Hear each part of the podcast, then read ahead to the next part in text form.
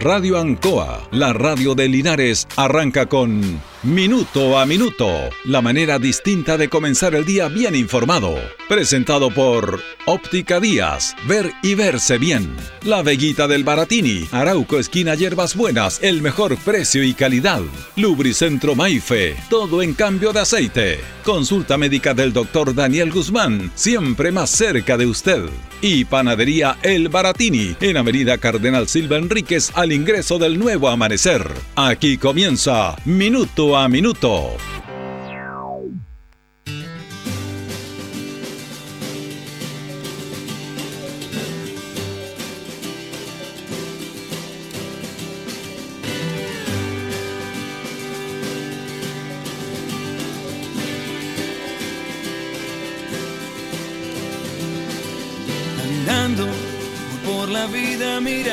Vamos a conversar hoy día de algo que está latente en la sociedad y que tiene que ver con la responsabilidad y la manera de, debatir el extremo de las redes sociales en un aspecto que es súper interesante que tiene que ver con la convención constituyente, quienes eh, los constituyentes que están eh, redactando una nueva constitución para Chile.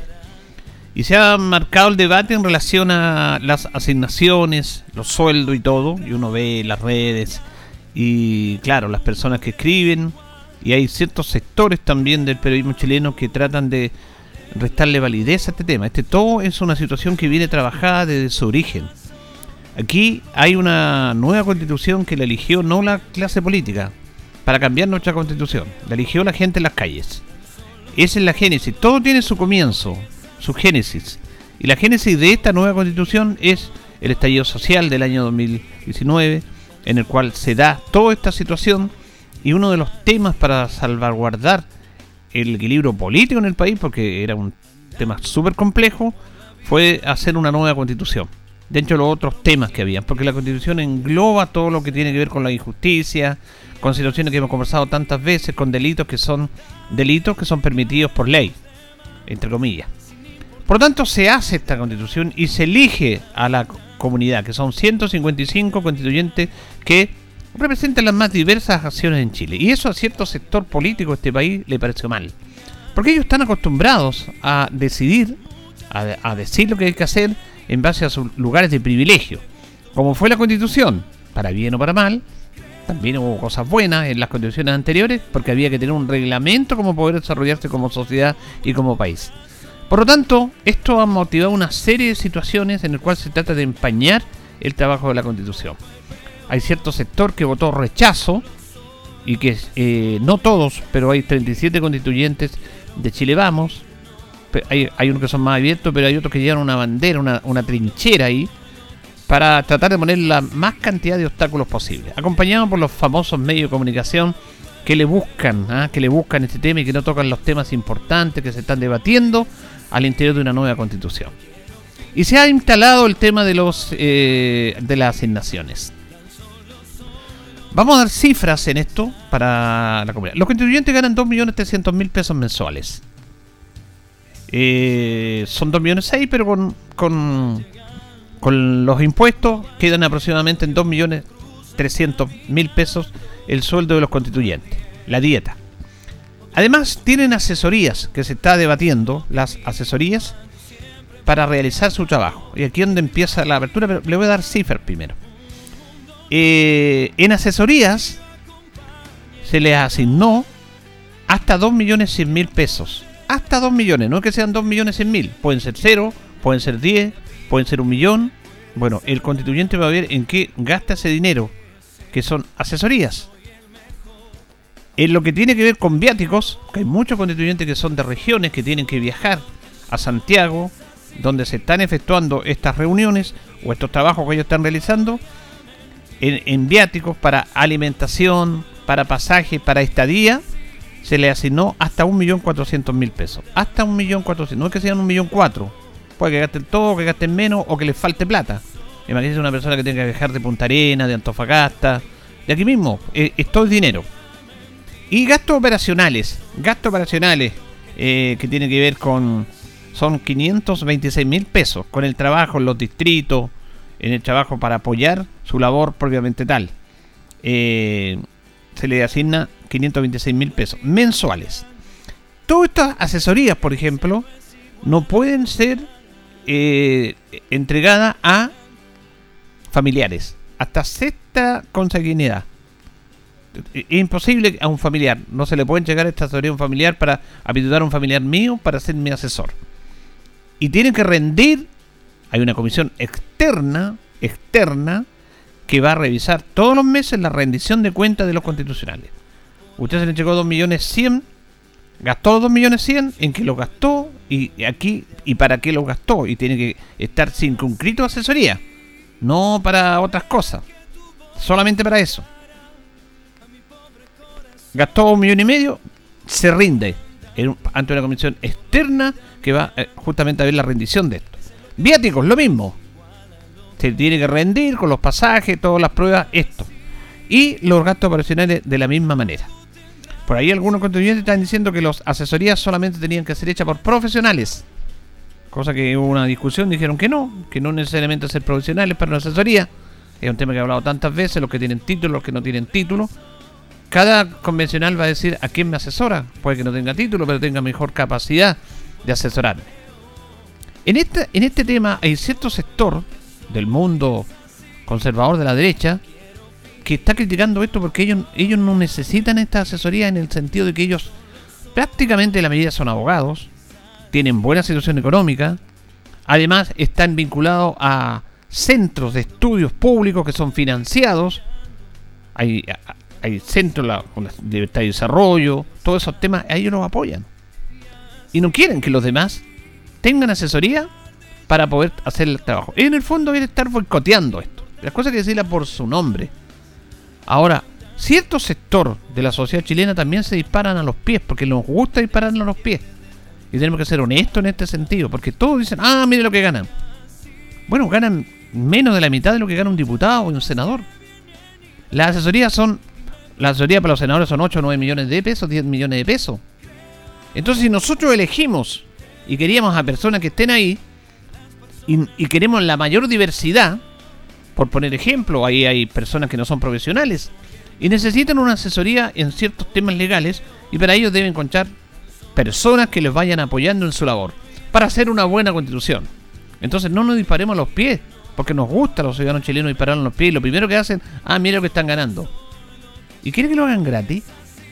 Si es labor del Estado pagada por todos los chilenos y encomendada por nosotros mismos, que queríamos un plebiscito que se hizo ese plebiscito, que queríamos una constitución que fuera elaborada por la más amplia representatividad, hasta pueblo originario, diversidad de nuestra sociedad. Entonces tenemos que darle los elementos a ellos para que hagan ese trabajo. Entonces lo más fácil es decir, hay que subirse los sueldos. Entonces algunos dicen, no, hay que subirse los, se están subiendo los sueldos con estos viáticos. No, son los elementos que tienen para poder trabajar y desarrollar su trabajo. Y eso la sociedad chilena tiene que entregárselo. No podemos estar con, la, con el facilismo de decir, oye, están ganando plata. Ellos están dedicados en su gran mayoría a esto durante nueve meses, más de un año. Ese es su labor. Después ya no van a seguir con este tema. Y fue encomendada por la sociedad chilena a través del voto. Entonces tenemos que ser como ciudadanos responsables también para no desviar la atención y empezar a decir están ganando plata. Todos nuestros representantes públicos tienen que tener un viático, una dieta referente a este tema.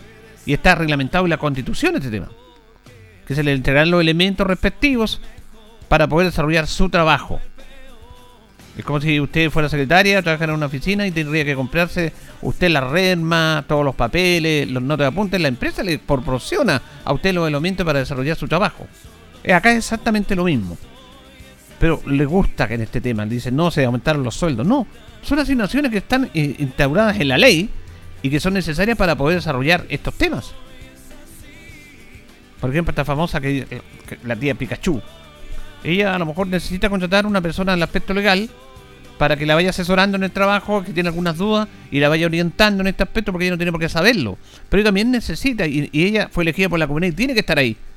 Los diputados, los senadores, todos tienen asesores, tienen asignaciones para hacer asesoría, tienen los viáticos para desplazarse, porque está estructurado de esa manera para entregarle los elementos para que ellas hagan su buen su trabajo de buena manera. Ahora, los que no hacen bien la pega ya es otro tema que lo hemos visto y podrán ser castigados a través de la votación o si se desvían del camino legal, como corresponde también hay instancias legales para donde ellos puedan tener que pagar su mal trabajo.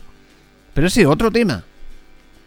Pero aquí se aumentaron los sueldos. Hay un sector de la gente de la derecha que no quiere esta constitución que la está boicoteando, encabezado por Arturo Zúñiga, encabezado por Marcela Cubillo, encabezado por Teresa Marinovich.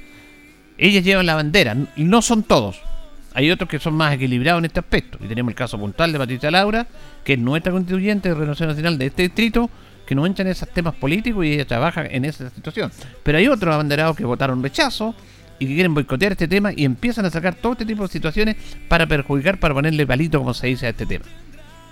Estaba viendo una intervención de Arturo Zúñiga, que fue subsecretario de redes asistenciales, el gobierno de Piñera, eh, criticando a otro constitucional, a Marco Barraza, y lo trató de comunista, que los comunistas le desean la mala a la gente. ¿Qué tiene que ver eso, que sea comunista? O que sea pueblo originario. Les molesta que vayan vestidas la presidenta Elisa Loncón, les molesta que los pueblos originarios vayan en determinado momento con sus vestimentas, les molesta. Porque ellos están acostumbrados solamente a un sector de privilegio que le, que le da este país. Y ahora se abrió este tema, pues tienen que convivir con todo, porque ellos conviven con su grupo de Vitecura, Las Condes, con las entrevistas sociales, las páginas del diario Mercurio, con la gente linda ciertos sectores de este país que están acostumbrados a decir lo que ellos quisieran.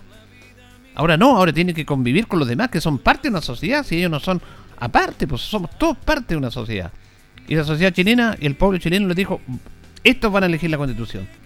Y esas personas necesitan asesoría. Pero este grupo de personas, como tiene nivel, como tiene estudio, con la mayoría son profesionales y además tienen los centros ligados al mundo de la derecha como Libertad de Desarrollo que los apoya con profesionales, no necesitan asesoría. Pero ellos no necesitan asesoría, pero los demás también necesitan asesoría. Y tienen que tener. No hay mucha plata, como queriendo decir, cuidamos los recursos del Estado. Eso es una mentira. Eso es desviar la atención y no ser serio en el debate. Tenemos que ser serios en el debate y nosotros mismos, cuando uno lee las redes sociales, no, están ganando plata, para eso lo elegimos, lo mismo no es así. Eso es poco serio. Ahora tenemos que juzgar a nuestros constituyentes cuál es la labor que ellos están haciendo. Si están haciendo, no la pega. Y en eso tenemos que estar atentos. Pero ellos necesitan estos elementos para trabajar cuando reclaman. necesitan el lugar donde trabajar. No le entregaron lugar para trabajar. Mire, estaba leyendo que la Secretaría General de Gobierno, el ministro Osa que critica esto, tiene más de 600 millones de pesos en asesorías libre disposición. La, eh, eh, eh, la presidencia tienen otros tantos millones de pesos en asesoría. Y también está parte del presupuesto para asesorar y para mejorar un mejor trabajo. ¿Y por qué a los constituyentes se les empieza, por los medios de comunicación, que crean algunas realidades, y por la gente que se sigue parando los pies por las redes, no, estos son igual que los diputados, son igual que los parlamentarios, ¿por qué le enchegan tanta plata? Seamos serios también nosotros en la discusión propiamente tal. Ellos necesitan y deben tener los elementos para realizar una buena labor, sobre todo en algo que tanto queríamos que era una nueva constitución. Y si tienen que tener asesoría, por supuesto que hay que entregarle la asesoría, porque es parte de la constitución y es parte del derecho que ellos tienen. Ahora, claro que vamos a estar atentos a si están no la pega. Por supuesto que sí, una vez llegado y superado todas estas situaciones, que son producto de que no les conviene, que empieza a funcionar una nueva constitución a través del trabajo, el desarrollo de que tienen esta constitución elegida por la comunidad único, por primera vez en la historia de este país, la constitución no la van a redactar algunos privilegiados, la van a redactar las personas elegidas por la ciudadanía, pero la ciudadanía tiene que ser consciente de este tema también y no empezar ellos mismos a boicotear este tema siguiendo el juego político de poder que han tenido todas estas personas que nos dicen lo que tenemos que hacer en este país. Porque ellos nos dicen qué es lo que tenemos que hacer. Están como. son los dueños del país. Y han estado acostumbrados a esto durante mucho tiempo. Hemos hablado en este programa lo que, lo que ha sido lo difícil de cómo este país se ha desarrollado. ¿Cómo podemos tratar de evitar todo este tipo de situaciones que son parte de la historia del país donde hay un grupo privilegiado que se cree con el derecho de hacer las cosas porque, bueno, tienen el poder económico, tienen el poder, eh, eh, el poder político, civil, y los demás tenemos que obedecer. Ahora apareció, lo dijimos y para comentarlo en otro tema, estos famosos economistas, José Ramos, Nicolás Izaguirre, eh, eh, aparecen diciendo que no se le pueden llegar tanta plata a la gente porque está sobrecalentando la economía. Que la culpa de la inflación y todo eso porque está sobrecalentando la economía. Y nos dan eh, las tesis, la teoría que estudian ellos, los economistas, y que es como una máxima de Dios. Hasta Dios la gente lo cuestiona. Entonces, ¿por qué no lo pueden cuestionar a ellos? ¿Por qué tiene que decir todo lo que ellos dicen tiene que ser así? No, eh, no puede tener más plata esta persona del IFE. ¿Cómo le van a entregar más plata? Y eso es lo que están diciendo. Y, reciben, yo escucho entrevistas, leo los diarios, y muy suelto de cuerpo. O sea, ellos tienen derecho a, hacer, a ganar millones, ellos tienen derecho. Y una persona que está con el sueldo mínimo, que gracias a Dios no perdió su empleo, pero producto de esto se le llega un IFE que nunca le había recibido, ¿por qué no lo puede recibir? Entonces el señor José Ramos dice, no, es académico de la Universidad de Chile, ¿la? Y está en varias universidades trabajando. Tiene 3, 4 sueldos.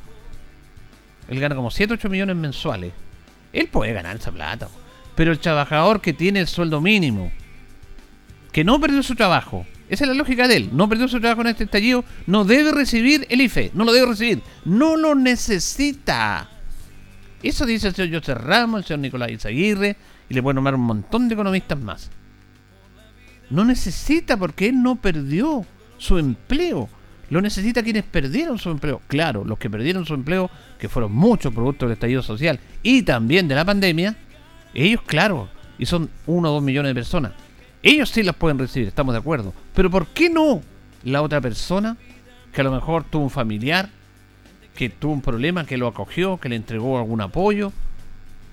Pero para estos señores, estas personas no necesitan el IFE y le están haciendo un daño al país porque como tienen mayor capacidad adquisitiva que no la tenían con su sueldo, están comprando las cosas, están recalentando la comunidad y está quedando la crema.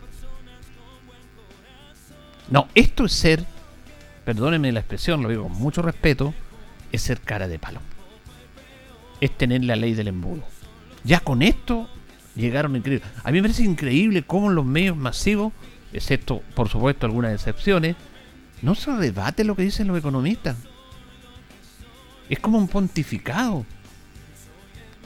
Le rinden pleitesía a los conductores de televisión, los que hacen las entrevistas, dicen, esto muy bien, señor economista.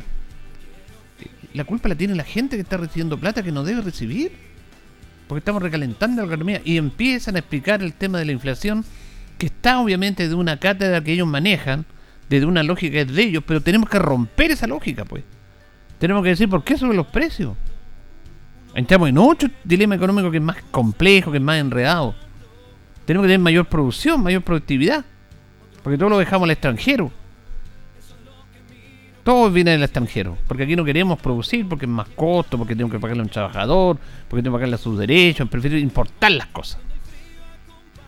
Entonces, eso dicen ciertos sectores privilegiados de esta sociedad que nos están diciendo que no los convencionales, ¿por qué están recibiendo esta plata? Como la tía Pikachu, todas esas personas que no son profesionales y que llegaron a la convención elegidos por la comunidad, no tienen por qué estar recibiendo esta plata. Están diciendo, no, están gastando la plata del Estado. No, ellos tienen que enchegarse estos recursos para hacer una buena labor.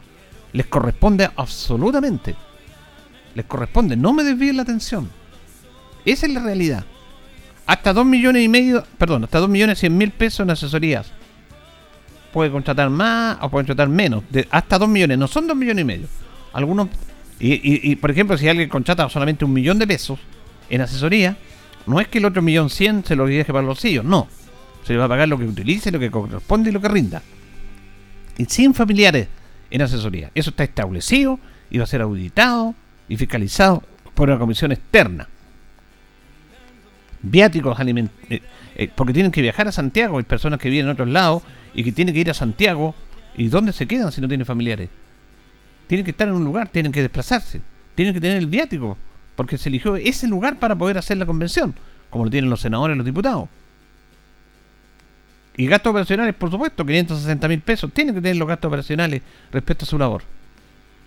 Ellos verán si gastan más, si gastan menos, y rinden. No es que se estén aumentando el sueldo y que estén aprovechando de eso y que dicen es lo mismo todo. No. Eso es el diálogo fácil, básico, que tiene una intención. No es producto de la ignorancia. Es producto de ver la atención para torpedear una asamblea constitucional que tiene que efectuarse y que fue una voluntad de la comunidad, de la gente en las calles. Porque los políticos no fueron capaces de cambiar esta constitución que tiene un montón de amarre que ha sido perjudicial para la democracia en este país y para favorecer a ciertos sectores de privilegio. Y esa es la verdad. Por lo tanto, siempre estamos en este tema y es bueno denunciar esto, conversarlo desde todo punto de vista. Tampoco estamos de acuerdo que para otro tema que de repente aparecen sectores políticos que empiezan a tener buena votación producto de la de que la gente está enojada con la política tradicional, como la lista del pueblo, que a través de las elecciones, de los votos, empezaron a arreglar y darle plata a sus familiares. Pues eso no tampoco se hace. Eso es impresentable. Si esto es de todos lados. Y caen en el mismo juego político que ellos critican. La lista del pueblo. La lista del pueblo para ir en concha de la, de la, de la política tradicional. Todos estamos en contra de la política tradicional, de la mala política, porque hay una política tradicional que es buena y tenemos que defenderla. Porque también le ha dado progreso a este país desde tiempo inmemorable del comienzo de esta república. Pero ellos hacen todo lo contrario de lo que están diciendo. Esto es patético. Porque aquí vamos a tocar todos los ángulos políticos, porque no estamos hablando de una posición política nada más. Fíjese que la lista del pueblo eligió un candidato presidencial, Cristian Cueva, que era un emblemático dirigente sindical de las minas. Y resulta que lo eligieron entre cuatro o cinco paredes. Aumentémosle una pared más para que no, para que tenga un símbolo democrático. No le preguntaron a nadie. Y lo lanzan a través de los medios de comunicación. Este es nuestro candidato. Y a chat, pero no, él. Y resulta que hay un grupo de personas que dicen que no, porque a qué le preguntaron. Tenemos que elegir entre todos. Ahora sacaron tres, cuatro candidatos más. Y Cristian Cueva no va a ir por la lista del pueblo. O sea, un enredo y una falta de consecuencia en el discurso que ellos hacen. Y cuidado con los nombres, por la lista del pueblo que es muy atractivo el nombre, pero no lo mal utilicen, pues. Porque imagínense lo patético que fue. Ahí, claro, le dan, le dan, como se dice, a Frecho, al Mercurio, a todos estos medios que tienen razón en criticarlos, pues. Eligen un candidato entre cuatro paredes cuando quieren democracia en el país se han ido, se han descolgado tres o cuatro integrantes de la lista del pueblo de los convencionales, ya no les conviene, se van. Salen dos o tres candidatos más. Y candidatos de ellos mismos que fueron a elecciones, se les descubre, hay reportaje, un reportaje en el Ciber Chile, de que estaban sacando platas extras, y platas de, que iban destinadas para asesorías como corresponde, para entregarse a los familiares, y no para lo que correspondía. Todo malo. Esas políticas son las que tenemos que condenar de todos lados. Entonces, cuando algunos ciudadanos comunes y corrientes, a través de las medios, perdón, a través de las redes sociales, empiezan a criticar a los mismos convencionales que ellos eligieron, no por hacer mal la pega, porque todavía recibimos un mes y medio de esto nomás, ya vamos a tener momentos de evaluar el trabajo de nuestros constituyentes, sino porque se le están entregando esta asesoría y porque se le están entregando esto, eh, esta dieta, bueno, seamos serios, pues. Seamos serios. No empecemos con estos temas del facilismo, de decir que está todo malo. Mire, se van a hacer millonarios, le están pagando 2 millones 3, me parece bien que se transparente las cifras. Ese es el trabajo y eso es lo que se gana. Para estar un año en esto y después ya no va a ser más. Va a ser solamente por un año.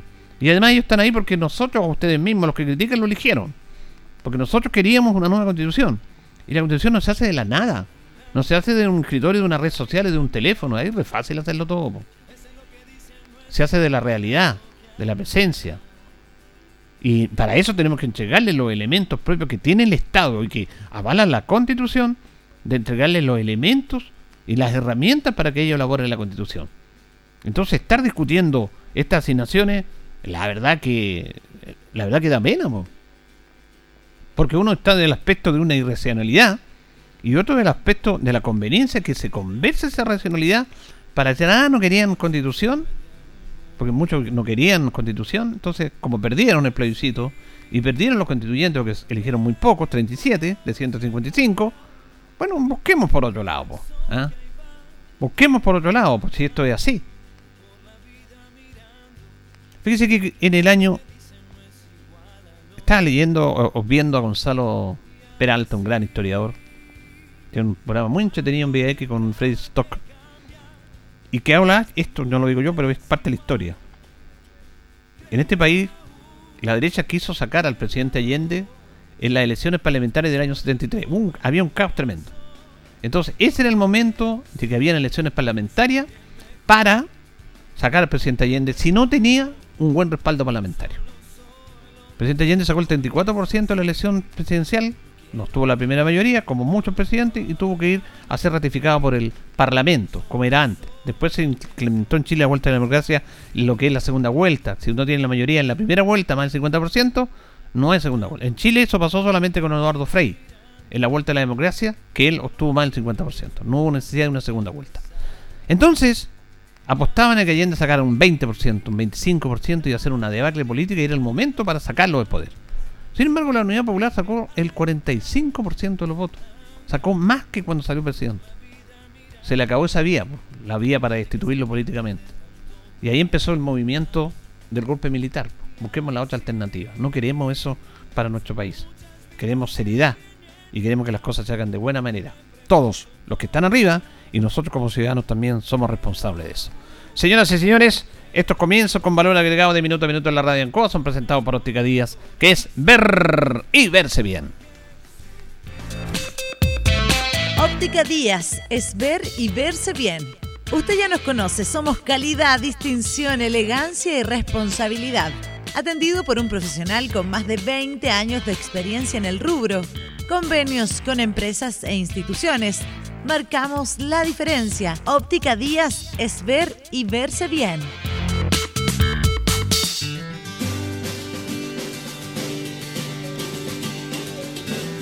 Buenos días, gusto de saludarlo. Estamos a martes 7 de agosto, minuto a minuto en la radio Ancoa. Hoy día saludamos a los Jacinto que están de neumáticos el día 229 del año, junto a don Carlos Agurto en la coordinación. Tenemos en este momento 10 grados de temperatura, tener una máxima de 13, nublado. Dicen que caen unas gotitas, pero ha habido menos lluvia de la que creíamos. ¿ah? Está anunciando mayor lluvia. Vamos a ir con otros patrocinadores, Carlitos, y ya retornamos.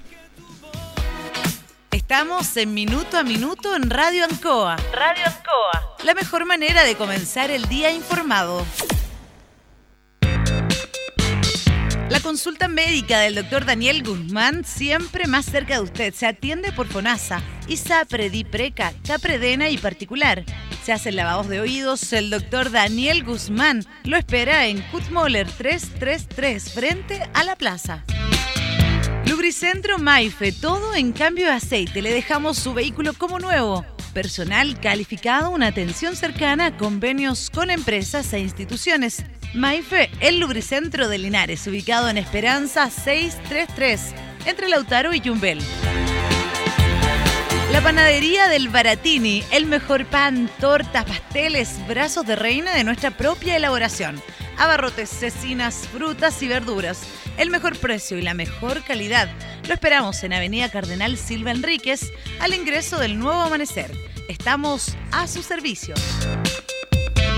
Óptica Díaz es ver y verse bien. Usted ya nos conoce, somos calidad, distinción, elegancia y responsabilidad atendido por un profesional con más de 20 años de experiencia en el rubro. Convenios con empresas e instituciones.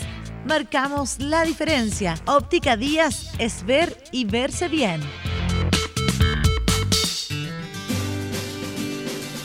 Bueno, vamos a recordar lo que pasó un día como hoy, 1569, el 17 de agosto, se estableció la Inquisición en el Reino de Chile, tribunal para juzgar los delitos religiosos. ¿ah? De, a diferencia, de las torturas o ejecuciones que se hacían en Europa, acá no fue tanto. Las condenas eran prácticamente, no tanto entre comillas, en relación a ejecuciones eh, que están allá en, Europa, eran azotes. ¿ah? O obviamente algún día en prisión. Eh, la Inquisición en Chile. 1813, durante la Patria Vieja, el patriota José Joaquín Prieto Vial derrotó a las fuerzas realistas en Quirigüe 1850 fallece en Bolognese-sur-Mer, en Francia, el libertador José de San Martín, capitán general del ejército de Chile. En el año 1852 se estableció en Santiago el Observatorio Astronómico Nacional, que está ubicado en el Cerro Santa Lucía. Su primer director fue el científico alemán Carlos Merck. Vamos a ir a la pausa y vamos a volver porque vamos a conversar con el profesor director Juan Cifuente de la Escuela Santa Bárbara, porque queremos conocer cómo están trabajando nuestros colegios municipales en pandemia, cómo ha sido ese proceso, que es importante destacarlo, eh, están igual y lo difícil que ha sido trabajar con los niños vía remota. Eh, de eso conversamos luego de la pausa.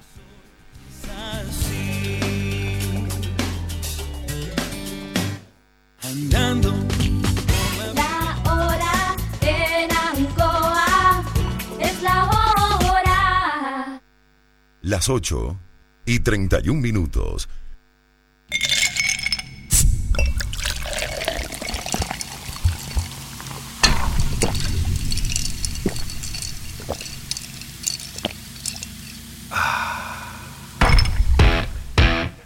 Con la frescura, color único y sabor inolvidable de Inca Cola, es imposible no disfrutar el momento.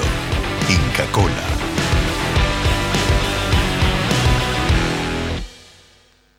Independencia te trae una excelente noticia en la región del Maule. Si ganaste el subsidio DS1, tramo 1 o DS49, ya eres dueño de un departamento Independencia. Es tuyo, está 100% pagado. Además recibirás un regalo de hasta 100 UF. Tú solo eliges dónde vivir. Además, consulta por las promociones vigentes en departamentos DS19. Últimos departamentos disponibles en Curicó, Talca, Linares, Cauquenes o Constitución. Contáctanos y empieza desde hoy a vivir tu independencia. ¿Conoces Market Maule? Es la comunidad de emprendedores más grande de nuestra región. No te quedes fuera y únete a esta comunidad totalmente gratis. Recibe el apoyo que necesitas para difundir tu negocio o emprendimiento. Síguenos en redes sociales, arroba Market Maule y apoya al comercio local comprando en www.marketmaule.cl. Con Market Maule, activemos juntos nuestra economía regional.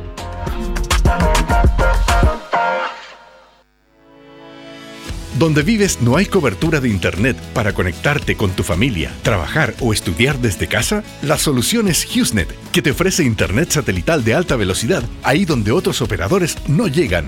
Contrata tu plan hoy y recibe instalación estándar gratis y otras ofertas para tu ciudad. Llama al 800-914-706 o visita internetdondevivas.cl para más información. HughesNet, líder mundial en Internet satelital. Aplican términos y condiciones. Siguen las sorpresas en Marina del Sol. Así es, desde este lunes 16 de agosto tendremos tres horas más de entretención. Abriremos a las 9 horas para que sigas disfrutando de tus máquinas favoritas. Y eso no es todo. Desde ahora todos los jueves serán de la suerte. Juega en máquinas con tu tarjeta MDS y participa en el sorteo de 2 millones a repartir en efectivo. Más información en marinadelsol.cl. Casino Marina del Sol juntos pura entretención. Hugo Muñoz falleció el 31 de marzo del 2021. Era mi papá. El 15 de junio del 2021. Era mi vecina. Era mi hermano. El dolor nos ha tocado a todos. Si un ser querido falleció durante esta pandemia, envíanos un audio contándonos quién era, para que el día 5 de septiembre la o lo recordemos en las radios de Chile. Sube tu audio al sitio que el dolor no nos sea indiferente.cl. 5 de septiembre, Día de la Condolencia y el Adiós. Invitan las radioemisoras de Chile. Archie. En CGE nos preocupamos por tu seguridad. La intervención de medidores o las conexiones directas a la red eléctrica pueden provocar graves accidentes, interrupciones del servicio y variaciones de voltaje con quema de tus electrodomésticos. Este es un delito realizado por bandas organizadas. Te invitamos a denunciar de manera anónima a las bandas que ofrecen conexiones fraudulentas enviando un correo a denuncias.cge.cl o en nuestra página web cge.cl. Cuida a tu familia y vecinos. Denuncia a quienes te ponen en peligro. CGE, juntos por tu seguridad. Protejámonos contra el COVID-19. Esta semana corresponde primera dosis a rezagados desde 18 años y segunda dosis Sinovac y Pfizer. Así también continúa la vacunación con dosis de refuerzo a personas de entre los 55 y 78 años vacunadas con segunda dosis Sinovac hasta el 14 de marzo y las personas inmunocomprometidas desde los 16 años. Te esperamos en el Gimnasio Municipal Ignacio Carrera Pinto de 9 a 15 horas y en las postas rurales. Revisa más detalles en los calendarios de vacunación y en nuestra página web www.corporacionlinares.cl. Linares Corporación Municipal. Tú nos impulsas.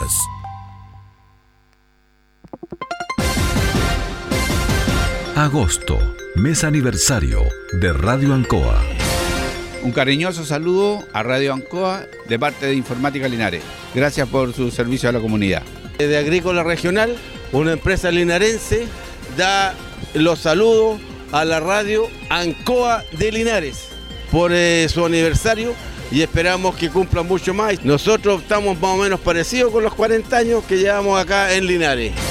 Desde 1977, la radio de Linares.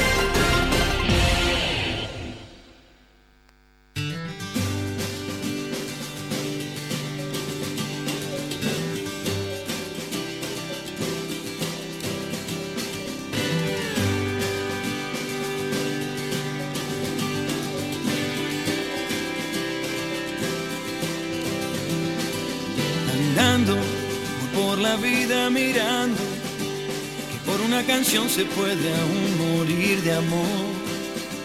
Y así saber que tu voz llegará a mi pobre corazón que ahí va andando por la vida mirando. Bien, estamos de vuelta minuto a minuto en la radio Ancoa en este día martes 17 de agosto. Nos están separando 23 minutos de las 9 de la mañana y vamos a saludar al director de la Escuela Santa Bárbara, don Juan Cifuente, que lo tenemos en los estudios. Vino para acá, producimos el contacto, lo llaman por teléfono. No, Julio me dijo, yo me levanto tempranito, voy a la radio porque me interesa conversar con usted, sobre todo queremos saber cómo está nuestro colegio y nuestra Escuela Santa Bárbara. ¿Cómo está, director? Buenos días. Muy buenos días, don Julio. Buenos días a la ciudad de Linares, ¿cierto? A todos nuestros apoderados, alumnos, docentes, asistentes de la educación de la Escuela Santa Bárbara. Bueno, queríamos conversar con usted también para un poco saber un poco cómo ha sido esta experiencia, director, porque a todos nos cambió esto de la pandemia, de una u otra manera, y a usted sobre todo en la tema, el tema educacional, en el cual lo presencial, los alumnos en clase era tradicional, Por y de repente cambió todo. ¿Cómo ha sido ese proceso para ustedes? Bueno, principalmente eh, lo, bueno de, de la escuela, ¿cierto? Es, es que hay un equipo fuerte directivo, ¿cierto? Y este equipo lo, lo empezamos a conversar porque y muchos de ellos tienen familiares en otros países. Entonces eh, empezaron a hablar de la pandemia, de, qué hacemos, cómo hacemos, y no, no, le, no le habíamos tomado, o yo principalmente no le había tomado el peso eh, a eso. Y, eh, y nos pusimos una reunión y vimos cómo nos podemos enfrentar a esta situación, si es que llega a Chile, porque hasta no, no, no, no había llegado a Chile Claro. en este caso. Y eh, empezamos al tema, le pedimos el, el trabajo a, a la, nuestra coordinadora PIE, para que ella viera de la forma como podíamos nosotros con el informático eh, poder tener una suerte de clase online. Pero eso no lo visualizamos tan, tan real, o sea, no- nos poníamos en un escenario, eh, eh, digamos, potencial. Ya, perdón, pero eso es muy interesante lo que está planteando. Ustedes ya estaban viendo cómo venía la cosa en el mundo y cómo podíamos trabajar este tema. Claro, porque es- son temas generales que se hablan dentro del equipo de gestión o el equipo de liderazgo, pero también uno tiene que proyectar la escuela futuro. Eh, vemos lo real, pero también lo futuro. Pero este es solamente en un escenario potencial, como le digo a don Julio. Y eh, eh, la coordinadora del PIB empezó a trabajar con los ver una forma con el informático de, de- de plataformas. Y era la más amigable, la del Meet, la que presenta Google. Y, eh, y eso quedó ahí. Pero sin pensar que lo íbamos en ningún momento lo íbamos a necesitar. Teníamos el dato. Y llegó la, la- justamente la digamos el- la decisión de, de la primera autoridad, ¿cierto, señor alcalde, de que hasta el 13 de marzo del año 2019, hasta ahí llegamos y después comenzamos el tema de, la de, de no- ya no ir a los establecimientos presenciales. Y ahí empezamos a ahí utilizamos esta herramienta del Meet y tuvimos que hacer todo un aprendizaje en informático ¿no? y también la- el desgaste también profesional de, de nuestros colegas, el mío sobre, también, en que de, estábamos acostumbrados a un sistema por años, que era el presencial, a un nuevo sistema, a nuevas tecnologías. Entonces, en ese sentido, también fue un, como les digo, un, un estrés de parte de todos en el fondo. Y bueno, sufrimos elementos importantes, de, digamos, de salud, que son que justamente a la persona que le pedimos que, que coordinara, también, eh, también eh, su salud empezó a, a mejorar por el, por el hecho de que teníamos la gran responsabilidad de poder atender a nuestros alumnos del proyecto de integración. Porque lo que conversábamos después es que quien iban a, a perder en, en este, en este sistema iban a ser los alumnos que tienen necesidades educativas especiales. Claro. Pero igual hi- hicimos ese trabajo, ¿cierto? Eh, el equipo psicosocial, el equipo también de docentes y asistentes de la educación que trabajan directamente con los niños, las sombras PIE, tuvimos que capacitarnos. Y, todo, y seguimos capacitándonos para practicar las nuevas tecnologías, porque es la única forma que vemos nosotros de poder comunicarnos con nuestros estudiantes de forma masiva, que es las tecnologías. Y esto, eh, esto también afectó a nuestra, a nuestra comunidad en el sentido de la parte presencial, porque uno estaba acostumbrado a salir de la oficina, a caminar por el colegio y, escuchaba los ruidos, los niños, los gritos, eh, eh, corriendo y, le daba vida. Y usted ve que lo único que le damos vida en la escuela en estos tiempos es la, es la secretaria, el administrador de la escuela. Y, lo único que pedimos es que nos alegramos cuando hay entrega de alimentos. Porque ahí vemos a los niños, a las familias, a los apoderados. Director, te comenzamos con el director de la Escuela Santa Bárbara, Juan Cifuentes. Muy importante lo que usted está diciendo, porque hay que poner todos los elementos y el mm. cambio para usted brusco, De, estar con alumnos, con ese movimiento, hasta con el desorden de los chicos y todo eso, y de repente que no haya nadie, que estén usted y dos o tres personas más, es muy fuerte. Es muy fuerte porque uno como docente y asistente de la educación tiene la vocación del servicio, sobre todo porque uno se hizo profesor para los estudiantes, no es para... Aquí uno no se va a hacer millonario siendo docente o asistente de la educación, sino es por el servicio que uno cree que eh, el hecho de estar con los alumnos, ¿cierto? Y las alumnas eh, también está formando a, los, a los futuros eh, personas que van a construir nuestra sociedad. De hecho, en la universidad nosotros nos decían, eh, ustedes preparen sus clases pensando que, lo que estaban, los que van a estar sentados ahí, a los que ustedes van a servir, van a ser futuros presidentes o presidentas de Chile. Entonces, y depende de ti la formación de ellos, valórica principalmente, la disciplina. Y uno, y uno piensa eso, que uno forma, forma buenos ciudadanos, eh, buenos linarenses, que, es como el eslogan que, que, tengo yo, formar buenos linarenses, agradecido de su patria, agradecido también de, de su comunidad, de su familia. Entonces, en ese sentido, eh, ¿cómo, lo vemos nosotros desde el punto de vista, eh, digamos, remoto? Que a pesar de la, de la situación en que estamos y del nivel que ya tiene nuestro docente al comunicarse con nuestros niños en el punto de vista remoto y del, uso de la tecnología a nivel usuario, creemos que, que seguimos con esta misión de inculcar a nuestros estudiantes, de formar a nuestros estudiantes en que sean buenas personas a pesar de las dificultades que se tiene y practicar, digamos, el conocimiento, la habilidad y la actitud eh, frente, a, la, frente a, las adversidades de la vida, en el fondo. Ahora, en ese aspecto, ¿cómo? Porque empezamos en otro tema que fue para usted, primero adaptarse a la nueva tecnología, hacer las clases por Zoom online y después a que los alumnos recibieran, recepcionar de esto, porque está el tema de la conectividad, está el tema que no todos tienen los elementos, ¿no cierto?, tecnológicos para hacer este trabajo. ¿Cómo fue ese desafío? Eh, bueno, nosotros teníamos la buena intención de, acercarnos a nuestros estudiantes de esta forma, pero también eh, nos encontramos con el portazo, digo yo, de que no todos los alumnos tenían esta tecnología. Por tanto, la escuela eh, decidió que los computadores de la sala de, computación, eh, ¿para qué van a estar ahí siendo, siendo que ellos cobran vía cuando el alumno lo, utiliza o el estudiante lo utiliza? Así que los computadores se fueron a las casas de los, de los alumnos. Correcto. Y también a la casa de los profesores. Teníamos tablets también, esos tablets también se fueron a la casa de, de los niños, evidentemente que eran tablets de, muy básicos, pero sin embargo eh, nos ayudó en un primer tiempo. También se pidió otra, otra remesa de computadores que llegaron y también, también se, favoreció a las familias. Y también se hizo un trabajo con la trabajadora, eh, con la fonoaudióloga, ¿cierto? Y también con el, el DAEN que nos facilitó estos chips de una empresa telefónica que también eso ayudó a, que los chicos se conectaran. Hicimos también una, un catastro de cuántos alumnos tenían computador y una, y una señal por cable o por wifi eh, de alguna empresa conocida, o empresa en este caso, que entregan el servicio. Otros alumnos que tenían computador pero con el teléfono se conectaban por esta vía eh, compartiendo señal, puede ser. Y después solamente que tenían computadores. Y a esos alumnos nosotros, los que se conectaban por celular y computador, sin, sin, sin internet de empresas, a eso le, nosotros le, otorgábamos el, beneficio de este chip, que era un año en el fondo. Y ahí nosotros pudimos paliar eso. Pero sin embargo, igual hay alumnos que eh, no tenían estas tecnologías y tampoco tenían señal, ni porque vivían lejos de la, de la ciudad. Por tanto, a esos alumnos nos acercamos con el tema de las guías, eh, donde el asistente, bueno, el, el proporcionó un transporte escolar que se, que se utilizaba para llevar y traer a los chicos al establecimiento, pero ese mismo sirvió para ir a las casas de los estudiantes, de ir a entregarle guías, después a la semana siguiente ir a buscar esas guías, revisarlas, hacer, hacer este seguimiento por celular, por WhatsApp. Hubo varias formas en que los profesores tenían que trabajar con los apoderados, ¿cierto? Con los estudiantes. Y ahora podríamos decir que la escuela en el 98% está conectada en el fondo. ¿sí? ya, Correcto.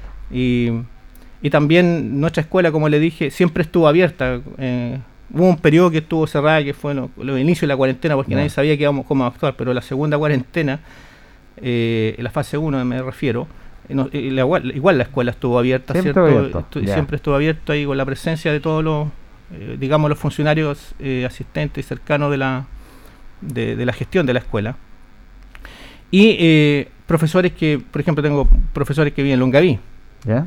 Y el profesor, ella, la profesora va a la escuela, tiene su tiene su central de central de acopio, dije yo, porque tiene el computador, tiene los materiales, tiene de todo ahí. Y, y ella se conecta desde la escuela a, hace la su- clase. a sus estudiantes. Y ahí uno aprovecha como director de ir y saludar a los niños, ¿cierto?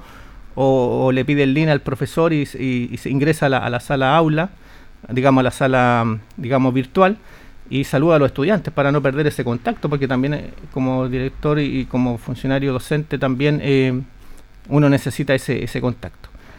Y también la profesora de educación física, que eh, ella de- desde la sala de clase tiene sus implementos, ¿cierto? Donde también Diego hacía sus clases. Diego, sí. Y, y ella continúa, ¿cierto? Con este legado y se comunica con sus estudiantes, tiene danza también, tiene, eh, tiene una rutina bastante especial y es puntual, ¿cierto? Y entonces están agradecidos de esa parte de los apoderados, porque también les sirve. Y, ayer estábamos conversando con la profesora, eh, por don, eh, el señor Campo, que es de deporte. Víctor Campo. Víctor Campo, eh, ella, ella me planteaba de poder abrir el, establec- el establecimiento para las familias para hacer gimnasia. Entonces yo le dije, bueno, aquí tiene las llaves, proceda. Se reía mi, mi colega cuando digo, proceda. Entonces, eh, y proceda, pues, y, y ahora eh, va a invitar a la comunidad, ¿cierto? A, lo- a las personas cercanas. Nosotros estamos ubicados en la calle Venezuela 367, ¿cierto? En la población Santa Bárbara. Y, y las familias van a ir. eh, me decía bueno. que hay un grupo de personas que quisiera part- quiere participar. Director, el tema, el tema de la alimentación, que es fundamental porque hay muchas vulnerabilidades. los- ese, ese- ¿Cómo lo hacen ustedes? ¿Llegan ahí, se distribuyen las casas? ¿Cómo ha sido ese proceso, el tema de la alimentación de los niños? Eh, bueno, tenemos una profesora encargada del PAE que es una persona muy responsable, ¿cierto? Y ella tiene su equipo de asistente de la educación, que eh, nosotros optamos por entregar eh, f- famosas bolsas o canastas que le llaman la JUNAEP. ¿Ya? Eh, el, equipo viene, la prepara, por ejemplo, si la si se reparte el día eh, jueves, el día miércoles ellas van a preparan las canastas, le colaboran a, a las manipuladoras, ¿cierto? Y al otro día ellas mismas entregan estas canastas, se, se avisa a, los profesores jefes y se hace un, un, un cronograma, un, pro- un progr- un programa, ¿cierto? A la hora de que eh, van a van a, a buscar los, los ¿cierto? Guardando la distancia. Tenemos asistentes que están en la puerta tomando temperatura, alcohol gel, con su con sus batas esas celestitas, ¿cierto? Y, y los encargados también con este buzo blanco que, que, la misma escuela ha tomado su resguardo. Y, y ese día, ¿cierto? Se, eh, limpia, se sanitiza eh, con alcohol, ¿cierto? Con, con, con, con elementos que para subsanar eso y después también se, se limpia todo el, el- el local. Y es la única forma que, y el único contacto. Entonces también los profesores jefes con sus asistentes de aula aprovechan de conversar con el apoderado y también de, de entregar los materiales, por ejemplo, que hayan preparado para, para los estudiantes. Ahora estamos, en el- quería preguntarle porque Estado cambia, estamos, no sé si estoy equivocado o no, pero en la fecha de matrícula. Eh, Estamos- ¿cómo, va a sí. ser, ¿Cómo va a ser ese proceso de matrícula? ¿Va a ser igual? Eh, ¿Cómo están trabajando eso, director? Mire, eh, eh, tenemos la suerte, como la escuela está abierta, ¿cierto? Eh, tenemos la suerte de algunos apoderados que no son del establecimiento que han ido a preguntar cómo era el proceso. Hay un sistema de admisión escolar, ¿cierto? Que es online, que fue hace, se está hace como dos o tres años que se está, se está, está implementado. Y esos eh, postulan online. Nosotros presentamos la oferta al ministerio, ¿cierto? Vemos, nosotros tenemos PIE, tenemos duplas psicosociales, eh, tenemos una infraestructura adecuada a partir de 1996, eh, fundada, por, digamos, empezó a funcionar el, nue- el nuevo edificio. Tenemos una infraestructura, eh, digamos, potente en el sentido de atender a nuestros estudiantes y eh, esa es la oferta que nosotros presentamos al ministerio y el ministerio también a través de las plataformas lo, eh, lo, presenta a, los apoderados cuando postulan a la escuela. Hemos, también tenemos alumnos que son de WIN, de, fuera de la ciudad de Linares, y por esta situación remota eh, se permite, se puede hacer que se, pueda estudiar. Eh, entonces, en ese sentido, invitamos a la comunidad, ¿cierto?, para que conozca nuestra escuela. También tenemos el, Facebook de nuestra escuela, Escuela Santa Bárbara Linares. también tenemos, bueno, nuestro email, eh, Escuela Santa Bárbara, eh, eh, Santa Bárbara arroba gmail, perdón, me estoy equivocando, es Santa Bárbara arroba damelinares.cl por si quieren hacer alguna consulta más directa o ir a visitarnos. Nosotros estamos de las ocho y media hasta la una de la tarde, una y media. Si quieren ir a consultar algo más por el tema de la matrícula. Pero se hace vía online. No es que antiguamente uno reservaba la matrícula. Exacto. No. ¿Hasta cuándo hay plazo para las matrículas? Eh, eh, en septiembre. En hasta septiembre. Hasta septiembre la, la postulación. ¿Cuánto, es, ¿Cuánto es la matrícula que tienen ustedes? En estos momentos tenemos 216 estudiantes. Perfecto. ¿Y, tienen eh, tenemos, tenemos básica también? Claro, tenemos de eh, educación parvularia, vale decir de prekinder hasta octavo básico. Perfecto, perfecto. Sí. Eso, eso, es bueno decirlo porque tienen que aprovechar esta instancia, porque yo creo, si somos optimistas, debemos ser optimistas en la vida, director, incluso ya se está proyectando, le voy a preguntar eso, de que con la vuelta a clase presencial, si, seguimos igual como nos estamos cuidando en marzo del, próximo año. y claro, sí. Eh, de igual forma nosotros eh, eh, nos visitó la superintendencia. ¿Ya? Pero no como un afán, digamos, que era de, supervisión, como... O de fiscalizar. Claro, fiscalizadora. Más bien fue de acompañamiento, ¿ya? en el sentido de que como somos una escuela que, nos vamos, que eso yo le digo que tenemos que trabajar dos semanas antes de, lo que las cosas sucedan.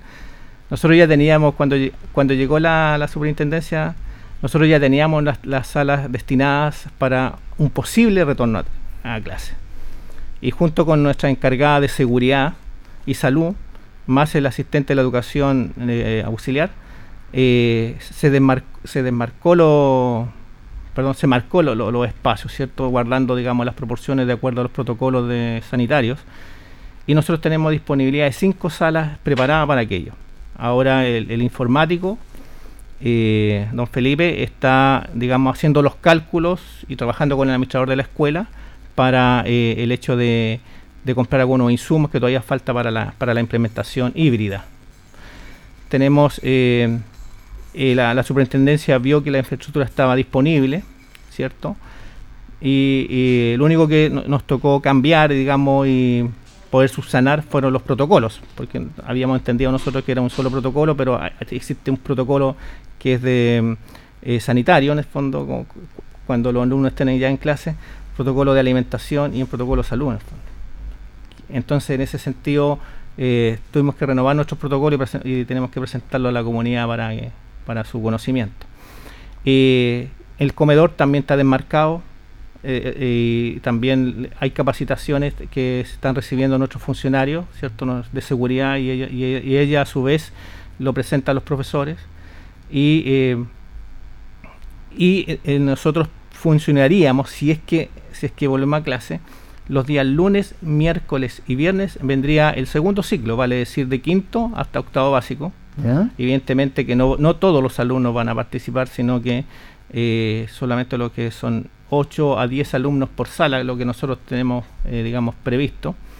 Y en el, primer ciclo, vale decir, de eh, prekinder hasta cuarto básico, y sería los martes y jueves. Perfecto. ¿Y están planificando ustedes el posible retorno? nosotros ya estaríamos pensando en un posible retorno. Eh, y subsanar alguna alguna eventualidad que podrían ver en verse en el momento. Ya. Así que ya el administrador de la escuela está viendo todo lo que son los insumos y, calculando por día cuánto se ocuparía en un, en un eventual tener 40 alumnos, 50 alumnos en el colegio. ¿Cómo ha sido la, relación con los padres apoderados? ¿Que era habitual? ¿Que iban al director? ¿Que hacían la reunión de curso? ¿Se ha perdido? ¿Igual han tenido contacto con ellos? Los profesores eh, y profesoras eh, y asistentes de aula tienen reuniones de apoderados lo último, eh, en la última semana de cada mes. Ellos, eh, según reportan, porque hacemos varias encuestas a nivel online, ¿cierto? Y reportan que eh, ha crecido en 80% la participación de los apoderados. online. Mire. En, de- en- de- en- cuando está en, en tiempos normales de presencial, no, no, no superaba el 15% de la asistencia de, los- de los apoderados y apoderadas. Y ahora estamos en 80%. Evidentemente que no se puede alcanzar siempre, el ideal es el 100%, pero no pero sí con 80 yo creo que es razonable en los Es- cursos. es muy bueno. Es muy bueno. Y esto es justamente porque las reuniones son vía eh, telemática, vía, vía online. Eh, porque el, el apoderado puede estar en, en- en sus quehaceres, pero sin embargo está con el teléfono acá en la reunión. O sea, está igual, estaba de esta forma, a lo mejor no está presencial, o sea, no está, digamos, que sentada Claro. en la reunión, pero sí está presente en el fondo, igual recibe la información. Y los apoderados, si quieren tener alguna conversación con el director, pueden ir al establecimiento o si no, mandarme un correo electrónico, ¿ya? Y, o si no, escribir directamente a la página del Facebook eh, y hacer sus consultas y en algún momento nosotros podemos responder. Bueno, eh, se ha ido rápidamente el programa ya, Es, director. es que muy es, muy es- es muy agradable conversar con usted, don Julio. No, a ustedes le agradecemos porque queremos conocer esto. Finalmente, antes de terminar, porque queda un minuto, me imagino que es un apoyo y de- destacar la labor de los docentes también. ha Sí, sido súper no. complejo, directora, para ellos. Yo me saco el sombrero por- con, con mi docente y asistente de la educación y, y- y- y, bueno, cada uno tiene su función en el establecimiento y la cumple realmente pensando en el beneficio de nuestros estudiantes. Y la escuela se ha unido más, eh, creo yo, y eso lo conversamos con la psicóloga y, la y también la, el- el- la trabajadora social, es que no- a nos- hemos sido muy golpeados por esta situación de la, eh, en, en este periodo. P- Vimos la partida de Diego, vimos la partida de don Alejandro Cabello, Jato, y, un, y la mamá de, un- de una colega, ¿cierto? Y un familiar. Pero sin embargo, esto, esos elementos de crisis a nosotros nos fortalece como, como personas. Primero como persona, eh, después como docente funcionario. Pero el- ese hecho nos unió como, como establecimiento. Sí, y, se le, y- se le dio el espacio también. Tenemos muy gratos recuerdos de Diego, muy gratos recuerdos del Jato Cabello. Y- el único, el último momen- momento que tuvo con nosotros fue para el aniversario. Mire. Y él hizo un concierto, digamos un show ahí, fue espectacular, fue de calidad. Y lo pueden ver también en nuestra página de- del Ahí lo Facebook de la escuela. ustedes. Sí, no tenemos registrado porque fue en vivo, ¿cierto? Ah, Y bueno, éramos como cinco personas más el tecladista, el el tecladista. Pero igual eh, él realizó eso porque generalmente nosotros tenemos esta tradición de la cena de los apoderados, más los, ex- las, eh, los y las exalumnos y exalumnas de la Escuela Santa Bárbara. Y entonces eso lo reemplazamos por el show del Jato Cabello, aprovechando el, el valor humano que tenemos en nuestra escuela. Bueno, se nos hizo corto el tiempo, pero vamos a seguir conversando. Lo vamos Muy a ver en video porque es muy grato conversar. Queremos saber una realidad, los trabajos que están haciendo. La escuela no están descansando, los profesores están trabajando, Sí. preocupados los niños, bajo estas circunstancias que no hemos tenido que adaptar todos Mm. y fundamentalmente ustedes. Don Juan Cifuentes, director de la Escuela Santa Bárbara, le agradecemos este contacto con nuestros auditores. ¿ah? Muchas gracias a usted, gracias a Linari, invitarlo a los apoderados y apoderadas de nuestra escuela para que, la- que nos visiten y los que quieran también participar el próximo año de nuestro establecimiento. Que esté bien, don Juan. Estemos viendo Julio, hasta luego. Hasta luego. Bueno, ahí tenemos nuestro colegio, nuestra escuela Santa Bárbara tradicional y muy bien trabajada y su director está ahí todos los días, todos los días está recibiendo cualquier inquietud, vayan, conversen con él, con todas las medidas respectivas del cuidado para seguir desarrollando, como decía él, formando niños, formando niños que es la labor de los docentes. Nos vamos, nos despedimos, Carlitos, ya llegamos al final, nos reencontraremos si Dios así lo dispone mañana en Minuto a Minuto. Que pasen bien.